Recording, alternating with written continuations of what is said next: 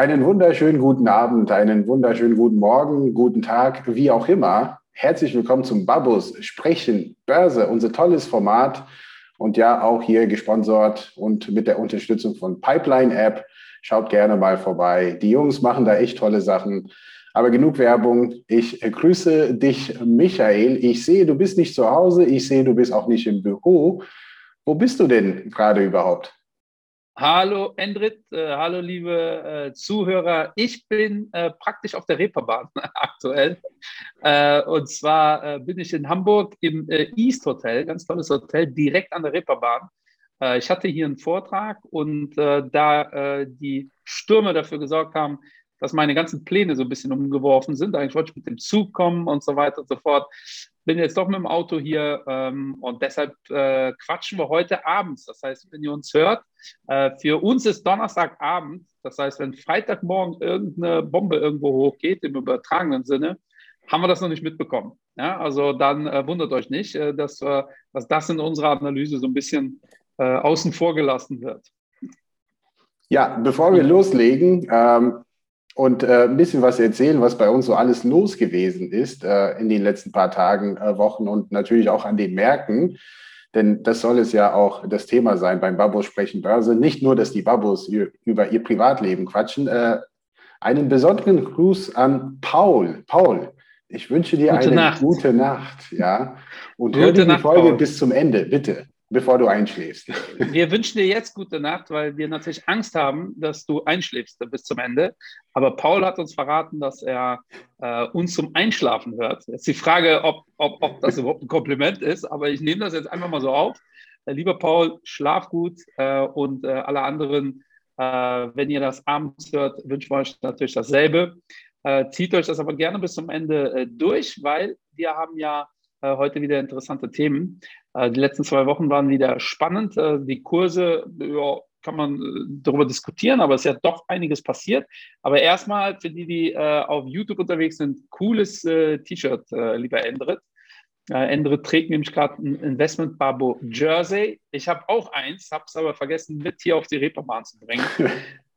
das nächste Mal äh, trage ich das versprochen, weil ich das nächste Mal aus meinem Urlaub sehr wahrscheinlich ähm, äh, sprechen werde. Also sehr wahrscheinlich, weil heutzutage weiß man ja nie, ihr habt ja mitbekommen, mein äh, Urlaub ist ja ins Wasser gefallen, jetzt haben wir Griechenland gebucht und da gehen jetzt die Zahlen auch natürlich hoch. Also in zwei Wochen wissen wir mehr, das ist dieses mhm. Jahr eine never-ending Story. Äh, aber so viel dazu, Endrit, was ist denn passiert an den Börsen? Ja, äh, bisher hatten wir das Thema nichts, ja, also was, was die Kurse angeht. Wie sieht es aus? Es ist nach wie vor nichts, ja, also äh, ganz ehrlich, also viel Volatilität ist auch nicht da, auch wenn die letzten zwei, drei Tage an den Börsen etwas volatiler waren als sonst. Wenn wir jetzt hier einen Blick auf die Zahlen, also Wochenverlauf, dann werden wir feststellen, also eine Bewegung von minus 30 Basispunkte im DAX oder minus 10 Basispunkte im S&P 500 und der Nasdaq ist auch mehr oder weniger um die Nulllinie geblieben. Also der CSI 300 ist im Wochenverlauf um 1,62 Prozent gestiegen. Für die, die es nicht wissen da draußen, das ist der Index aus China. Und äh, China ist besonders volatil gewesen, denn wenn man hier sieht, seit Jahresbeginn äh, ist äh, der chinesische Index immer noch im Minusbereich, also im roten Bereich. Und äh, ja, äh, manche, manche Aktien, die wir auch im Portfolio haben, eine Alibaba und eine Tencent beispielsweise, da haben wir das auch gemerkt, dass äh, gewisse Ängste da waren, was das Thema China angeht. Aber auf der anderen Seite gab es auch gute Nachrichten, was die Notenbank, also was die äh, Zentralbank angeht, dass sie die Lockerung Politik quasi, was, was, was der Rest der Welt macht, dass sie da auch mal wieder mitmachen. Denn äh, die haben auch eine Strafepolitik gehabt äh, in den letzten Monaten, nicht so wie jetzt eine Fed aus den USA oder äh, wie, wie die EZB beispielsweise. Und das hat auch dazu geführt, dass jetzt wieder im Wochenverlauf der chinesische Markt sich erholt und es, es, es ist sehr, sehr spannend, äh, vor allem was der chinesische Markt angeht. Äh, ihr seid da auch investiert, Michael. Du kannst sicherlich auch was dazu sagen, äh, was, was äh, China angeht. Ansonsten äh, ja, sind die glaube, Märkte hier relativ ruhig gewesen. Ja, ich glaube generell, weil äh, das ist ja, ja, eigentlich seit jetzt zwei, drei Monaten ja so, mhm. wir haben diese Woche ja wieder den All-Time-High geknackt im DAX, also so leicht überstiegen und dann sind wir wieder runtergegangen. Heute ähm, für, die, für äh, relativ negativen Wochenverlauf. Ich glaube, der DAX hat heute minus 1% gemacht. Ähm, und China ähm, ist gerade das Thema wie überall. Prinzipiell sind Investoren ein bisschen nervös, ähm, haben so ein bisschen Angst, äh, dass es runtergeht. Die Daten, die präsentiert werden, sind ja hauptsächlich gut. Aber bei China kommt dazu, was relativ neu ist, äh, so ein bisschen Angst vor dem politischen Risiko. Ähm, da äh, haben wir ja immer noch nicht vergessen, äh, was mit Jack Ma passiert ist, der halt ein paar Monate weg war. Und wir haben ja in der letzten Folge äh, gesprochen von dieser Uber-Konkurrenz. Äh, die haben ja auch von der chinesischen Regierung relativ hart auf die Finger ähm, geklopft bekommen, kann man jetzt äh, mal so sagen. Ja, die wurden da ja aus App Stores rausgeworfen. Ähm, und das hat auch natürlich dafür gesorgt, dass die Aktie relativ stark nachgegeben hat. Und das hat, glaube ich, vor allem ausländischen Investoren nochmal gezeigt, so in China investieren ist immer noch nicht dasselbe wie in ähm, USA oder Europa investieren. Ähm, und ich glaube, da sind aktuell viele vorsichtig, wobei wir halt in dieser klassischen Sommerphase sind. Ne? Sommerpause, relativ wenig Liquidität. Äh, interessant ist, es gab ja Nachrichten. Ne? Nur ähm, die Frage ist, wie äh, reagieren wir darauf? Äh, die EU-Kommission hat ja entschieden, bis 35 äh, werden äh, die Autos oder Diesel und Benzin mehr oder minder abgeschafft. Ab 2035 werden nur noch Elektroautos angemeldet werden dürfen. Und wir haben, wir haben die Autotitel darauf reagiert, tendenziell positiv. Mhm. Ja, also heute haben die alle gedippt äh, aber auf Wochenbasis, ich habe mir mal so Mercedes, äh, VW angeschaut, äh, waren die alle relativ deutlich im Plus, also so bei 4, 5 Prozent. Das finde ich gar nicht so ähm, selbstverständlich. Äh, habe da aber jetzt mit so ein paar Auto-Jungs gesprochen und äh, die haben das sehr schön dargestellt. Die meinten, es ist auch gar nicht absehbar, wie sich das entwickelt, vor allem für den Gebrauchtwagenmarkt. Ähm, ist gar nicht so auszuschließen, dass die Preise für Gebrauchtwagen, für junge Gebrauchtwagen dann um 30 herum sogar nochmal hochgehen äh, weil mhm. auch das sind logischerweise irgendwann Oldtimer. Aber jetzt das schon einzupreisen, ist relativ schwierig, weil wir auch nicht wissen, was bringt ein Oldtimer, äh, so was weiß ich, ein äh, Mercedes der, oder die letzte A4, der rauskommt, äh, wenn äh, kein ähm, Netz mehr für äh, Benzin da ist. Ne? und das ist aber noch gar nicht absehbar. Der Markt hat damit gerechnet und geht jetzt eigentlich davon aus, dass die Automobilindustrie genug Zeit hat, damit umzugehen. Finde ich super spannend, das ganze Thema. Äh, weil ich behaupte mal, wenn sich einer jetzt ein Auto kauft, überlegt er schon, äh, also einen Neuwagen zum Beispiel, überlegt er schon so in drei, vier, fünf Jahren, zu welchem Preis kann ich den Wagen verkaufen? Und dann können diese Autos, werden solche Autos nur noch drei, vier Jahre produziert. Ähm, mega spannend. Ähm, interessiert momentan die Märkte eigentlich relativ mhm. wenig. Ich glaube, die Märkte richten sich nach zwei Themen. Das ist das Thema Zinsen, vor allem USA, ja. und äh, die Delta-Variante. Ja, ja. Das, äh, die Delta-Variante ist ja die, die äh, mein äh, Urlaub gerade äh, torpediert. Ähm, äh, ist ja ganz spannend. Ich habe ja meinen äh, Portugal-Urlaub abgesagt und dann äh, kam ein Tag später, hat die Bundesregierung gesagt, Portugal ist doch keine Delta-Variante-Region mehr, obwohl die Zahlen sich verdoppelt haben. Mhm. Muss ich jetzt nicht verstehen. Ähm, aber da gibt es gerade ganz spannende Zahlen von der Reiseindustrie. Ähm, habt ihr vielleicht mitbekommen, war mir gar nicht so im Schirm, TUI und wie die ganzen Player alle heißen, äh, haben gerade natürlich ein Riesenthema, weil da wieder massiv storniert wird. Und vielleicht habt ihr es mitbekommen, die äh, Reiseindustrie, auch TUI, hat extrem lockere Storno-Möglichkeiten ähm, implementiert, ähm, damit die Kunden halt keine Angst haben äh, zu buchen. Ne? Hat aber jetzt zu Auswüchsen geführt. Ähm, in Österreich habe ich gelesen, äh, hat da ein Hotel 90 äh, Prozent äh, der äh, Buchungen wurden storniert, weil die nach einem Monat Wetter, schlechtes Wetter hatten. Mhm. Ja, und die hatten das dann irgendwie so, ohne Angabe von Gründen können sie stornieren. Ähm, ja, das nutzen die Leute natürlich auch, wenn schlechtes Wetter ist. Und Stand heute, 18 Prozent der Deutschen haben gerade mal ihren Urlaub schon gehabt, ihren, ihren Jahresurlaub. Ähm, und im Juli gehen gerade die Stornos hoch. Ja? Also wirklich interessant, wie sich das entwickelt. Portugal, Spanien, ähm, das ist übrigens der echte Grund, gehe ich mal ja. stark davon aus, warum Portugal kein äh, Delta-Variantengebiet mehr ist. Das heißt, ich könnte jetzt nach Portugal fliegen, müsste nur noch fünf Tage in Quarantäne, ähm, was ein Unterschied ist, ähm, äh, auch als doppelt Geimpfter äh, oder andersrum. Äh, als äh, Delta-Inzidenz hätte ich 14 Tage Quarantäne machen müssen, trotz doppelt Geimpfter, jetzt nur noch fünf Tage und doppelt Geimpfte müssen das nicht machen, aber Kinder müssten dann. Ähm, mhm. Und das ist tatsächlich natürlich für alle antizyklischen Investoren, die in dem Bereich äh, investiert haben, ja, nochmal so ein ja, Tritt äh, in die Weichsteile, behaupte ich jetzt mal. Äh, sieht man auch in dieser Woche an den äh, Aktienkursen. äh, ist natürlich kein positiver Treiber, im Gegenteil. Ne? Und das ist ein ganz großes Thema.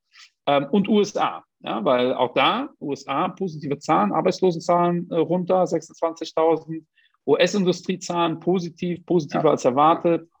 Ähm, die Banken Morgan Stanley äh, hervorragende Zahlen präsentiert. Ähm, trotzdem, also auch da sind wir ja im All-Time-High-Bereich, aber das reicht alles noch nicht, um wirklich so einen Schub äh, äh, nach oben zu generieren. Und ich glaube, das sind so ganz extrem die Themen. Ne? Was mir noch einfällt, weil das hatte ich heute, ich bin äh, jetzt ja gezwungenermaßen mit dem Auto nach äh, äh Hamburg gefahren und hab, musste tanken auf der Autobahn. Aber das war wirklich so, die, wie ich das immer mache, äh, letzte Tankstelle, die möglich ist, sonst äh, wäre ich wahrscheinlich liegen geblieben. Äh, und beim Tanken äh, schaue ich dann auf den Preis und mittendrin dachte, öh, tankst du aus Versehen Benzin, weil der Preis so hoch war, ne? weil da kamen zwei Faktoren dazu. Diesel auf der, ist generell teurer geworden und auf der Autobahn zahlst du sowieso äh, noch ein bisschen mehr. Ich habe 1,71 getankt. Ja? Also äh, ich kann mich nicht erinnern, jemals so teuer äh, Diesel oh. getankt zu haben. Ähm, und auch da äh, hat natürlich zu tun damit auch äh, äh, Autobahn, Raststätte und so weiter. Aber ähm, der Ölpreis hat sich halt massiv entwickelt. Ne? Also haben wir letztes Jahr oft genug gesagt, dass wir nicht aufhören werden, Öl zu benutzen. Ja. Ähm, wirklich interessant. Äh, OPEC äh, feiert sich gerade, sieht auch dieses Jahr ein Weltwachstum von 5,5 Prozent ähm, und wird, wird halt äh, tendenziell seine ähm, Förderung beibehalten. Das sind eigentlich alles positive Indikatoren. Äh, was glaubst du, warum äh, schieben die Märkte nicht noch stärker an aktuell? Ja, also es gibt da eigentlich auch neue Erkenntnisse von den Fund Manager Surveys aus den USA. Die sind auch äh, gestern eingetroffen bei uns. Die bekommen wir immer so ungefähr so 14., 15. Mitte des Monats. Und äh, ich habe mir dann heute auf dem Weg nach Hause dann alle 40 Seiten, äh, ja, äh, das habe ich mir mal angetan. Und ich fand es auch sehr interessant, weil du hast das Thema äh, Zinsen angesprochen und äh, auch da waren die Erwartungen schon seit Monaten, ähm, dass auch eine, eine, gewisse Inflation bereits eingepreist ist. Und wir sehen schon, äh, die neuesten Inflationszahlen aus den USA sind jetzt bei 5,2, 5,4 Prozent mittlerweile. Aber diese Schritte nach oben sind deutlich kleiner.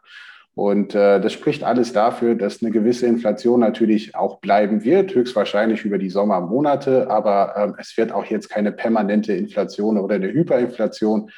Und das entspricht auch, oder das zeigt ja auch das Bild, was die Erwartungen angeht, der Fondsmanager aus den USA. Und wir dürfen auch nicht vergessen, warum spreche ich immer so gerne über diese Fondsmanager Surveys? Das sind ja auch äh, Fondsmanager oder äh, Menschen, die wirklich sehr viel Geld von A nach B bewegen und natürlich, da, wo das Geld hinfließt, ja, dann werden die Märkte entsprechend auch in diese Richtung sich entwickeln. Und äh, da, was das Thema der Zinsen angeht, äh, es ist auch bereits äh, sozusagen, äh, wir haben das, äh, den Höhepunkt schon hinter uns. Und wir sehen das hier bei den US Treasuries. Nochmal ein Blick auf die Zahlen. Wir hatten letzte Woche 1,46. Wir sind diese Woche auf 1,37. Also wir, wir sprechen über die zehnjährige Treasuries. Und obwohl die Inflation steigt, das heißt, wenn wir langfristig mit Inflation rechnen, sollten eigentlich die zehnjährige Treasuries weiterhin steigen und sogar sie sollten eigentlich über die 5%-Marke steigen. Aber es ist auch so, dass äh, die Märkte und die Marktteilnehmer das bereits eingepreist haben, dass es eine temporäre Bewegung ist. Und das äh, sorgt natürlich für eine massive Beruhigung an den Märkten. Äh, ein, ein großes Thema in den USA ist der Infrastruktur-Konjunkturpaket. Äh, die Frage, was ja dieses Jahr kommen sollte, die Frage ist jetzt natürlich, in welche Höhe sprechen wir von 1,9 Billionen US-Dollar oder eher von 1,4 Billionen?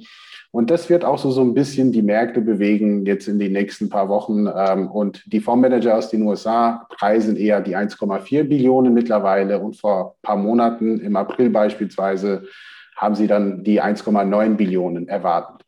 Und äh, entsprechend, äh, ja, wir sehen da jetzt nicht so, so, so Schockereignisse, auch positive Schockereignisse, die jetzt die Märkte äh, positiv nach oben bewegen können, aber auch keine negative Schockereignisse, dass wir jetzt äh, die Märkte im, im negativen Bereich sehen. Und ich glaube, das wird noch eine ganze Weile so bleiben, ja, über die nächsten paar Wochen. Ähm, es könnte durchaus eine kleine Korrektur geben. Und auch hier wiederum wurden die Fondsmanager gefragt, also wenn eine kleine Korrektur kommt oder wenn überhaupt eine Korrektur kommt, wie groß könnte sie sein? Und die meisten sagen so definitiv unter 10 Prozent. Denn es gibt eigentlich keinen Grund dafür. Es werden eigentlich ziemlich gute Zahlen geliefert. Wir warten jetzt, also die Banken haben schon geliefert, gute Zahlen. Nicht unbedingt besser als erwartet, glaube ich dennoch ziemlich gute Zahlen geschrieben, denn wir dürfen auch nicht vergessen, Banken sind ziemlich attraktiv, wenn die Zinsen auch leicht ansteigen. Und davon haben auch äh, gewisse Banken profitiert. Ist ja klar, äh, dass hier die zehnjährige Treasuries auch kurzfristig bei 1,68, 1,7 Prozent waren. Und äh, Inflation ist eingepreist. Ähm, also wir sehen jetzt hier eigentlich ein ziemlich ruhiges Bild. Äh, wir sehen jetzt hier nicht unbedingt irgendwelche Gründe für, für irgendwelche negative äh, ja, Gründe, dass die Märkte fallen. Aber auch auf der anderen Seite. Was relativ, ja. Was ja relativ normal ist äh, in so einer Sommerphase, ähm, äh, dass äh, halt tendenziell weniger los ist. Das heißt, wenn ihr denkt, es machen wir gar nichts, also es gibt ja also als, Investi äh, als Investoren. Ähm, es macht durchaus Sinn zu investieren, weil äh, in der Regel sell may and go away. Ne? Kennt ihr ja, remember to come back in uh, September oder November, je nachdem, welche, welches Zitat man sich reinzieht, dann gehen die Kurse tendenziell hoch. Ähm, ich würde mich äh, positionieren, wenn ich jetzt ein Fondsmanager wäre oder wenn ich jetzt Einzeltitel kaufen wollen würde, äh, würde ich mir Unternehmen anschauen, die ein ähm, solides, stabiles Geschäftsmodell haben die äh, im letzten Jahr, und das haben viele gemacht, äh, ihre Kosten reduziert haben. Ja, weil äh, die werden einen ganz natürlichen Hebel haben. Äh, wenn ihr äh, Kosten reduziert habt und eure Firma jetzt einfach viel weniger wert ist, ähm, also und ihr schafft es jetzt, ähnliche Gewinne zu erzielen wie vor der Krise, äh, dadurch, dass die Firma weniger wert ist und dadurch, dass ihr weniger Kosten jetzt an der Backe habt, habt ihr eine viel, viel höhere Eigenkapitalrentabilität. Ja. Ähm, und das schlägt sich in der Regel dann auch relativ schnell äh, auf die Kurse ein. Und das wären die Firmen, äh, Firmen auf die äh, ich mich konzentrieren würde, weil da einfach das ähm, Enttäuschungspotenzial viel geringer ist. Ja? Endrit hat ja gerade gesagt, meisten Amerikaner erwarten 1,4. Das wäre zum Beispiel ein Überraschungspotenzial. Wenn jetzt doch 1,9 kommt, mhm. wäre das für die Aktienmärkte natürlich sehr positiv. wenn Biden sagt, wir machen doch nur eine Milliarde, wäre das natürlich negativ. Ja? Und bei Firmen haben wir im Growth-Bereich und da werden wir äh, bald was äh, machen äh, in unserem längeren Podcast. Wir werden wahrscheinlich nochmal Growth aufnehmen, wir beide. Ähm, sagen wir dann aber noch was dazu. Da ist viel Enttäuschungspotenzial da. Ähm, und äh, im Value-Bereich, in dem Bereich, wo wir klassisch unterwegs sind, vor allem bei den Firmen, die wirklich ihre Kosten reduziert haben. Und ich habe mich sehr stark damit beschäftigt jetzt in den letzten Wochen. Ähm, da gibt es wirklich viele Firmen, die ihre Kosten massiv reduziert haben, äh, wo die Kurse auch sich wieder schön entwickelt haben, aber die Gewinne noch nicht da sind, wo sie waren. Ja, und wenn die es wirklich dann schaffen, einfach nur wieder Gewinne zu fahren wie vorher, ähm, wird da einiges passieren, einfach weil die Relation zum Firmenwert jetzt nochmal viel interessanter geworden ist. Ja, und das wäre das, worauf ich so momentan so ein bisschen schielen würde. Ähm, das ist, äh, glaube ich, das, was aktuell so die Themen sind. Ansonsten, Endrit, äh, glaube ich, äh, müssen wir uns nur noch gegenseitig gute Nacht wünschen. Ja, so sieht es ähm, aus. Und äh, ja, ich wünsche euch, liebe Babos, äh, wenn ihr in Urlaub fahren könnt, einen entspannten Urlaub. Ansonsten äh, hören wir uns in diesem Format in zwei Wochen wieder. Da bin ich dann jetzt im Urlaub. Ansonsten, nächste Woche gibt es eine ganz interessante Folge mit einem Star-Fonds-Manager. Mehr sage ich nicht. Peace out, lieben Gruß aus der Reeperbahn. Ja, Michael, ich wünsche dir auch eine sehr, sehr gute Nacht. Äh, träum was Schönes und morgen eine gute Fahrt wieder nach Hause. Ich freue mich auch von euch zu hören, liebe Babos, liebe Babinas, vor allem wenn ihr auf YouTube seid und immer noch hier eingeschaltet seid bis ganz am Ende. Könnt ihr auch ein paar Kommentare unten lassen. Wir freuen uns über ein bisschen Engagement, dass wir auch ein bisschen was zu tun haben, ein paar ja, Kommentare beantworten oder auf die nächste Folge darauf eingehen. Ansonsten macht es gut. Bis dahin, Cheerio.